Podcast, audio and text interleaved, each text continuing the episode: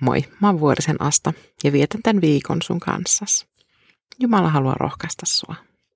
Hesekielin kirjan luku 18, jae 32. En minä tahdo kenenkään kuolemaa, näin sanoo Herra Jumala. Kääntykää, niin saatte elää.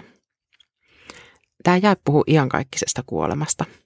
Jumala ei halua kenenkään joutuvan ikuiseen kadotukseen, vaan päinvastoin iankaikkiseen elämään – Tämä siis vaan vahvistaa pienoisevankeliumin, eli Johannes 3.16 sanomaa.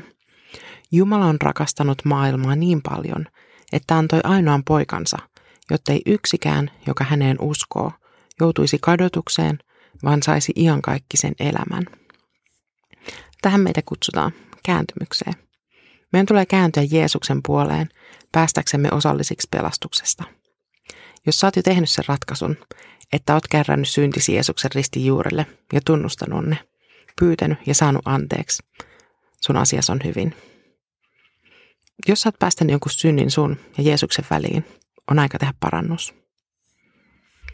Musta on tosi lohdullista, miten Jumala välittää meistä ja on moneen kertaan ilmoittanut raamatussa oman välittämisensä ja kertonut, miten tärkeää on kääntyä pelastuksen puoleen. Kaikki tarvittava tieto on jo meidän käsissämme – ihan kirjaimellisesti, jos niissä on raamattu.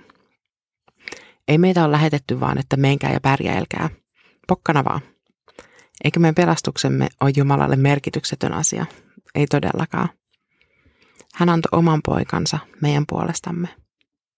Hän olisi tehnyt sen yhden ihmisen puolesta, sun puolesta.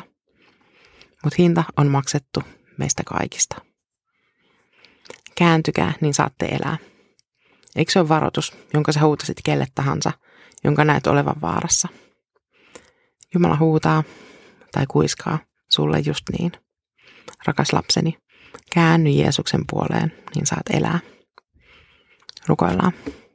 Rakas Jeesus, tänään me käännytään sun puolees.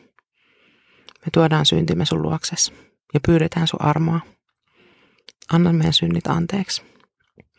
Anna meidän kulkea sun kanssa ihan kaikkiseen elämään. Aamen. Sun syntis on anteeksi annetut. Siunattua päivää.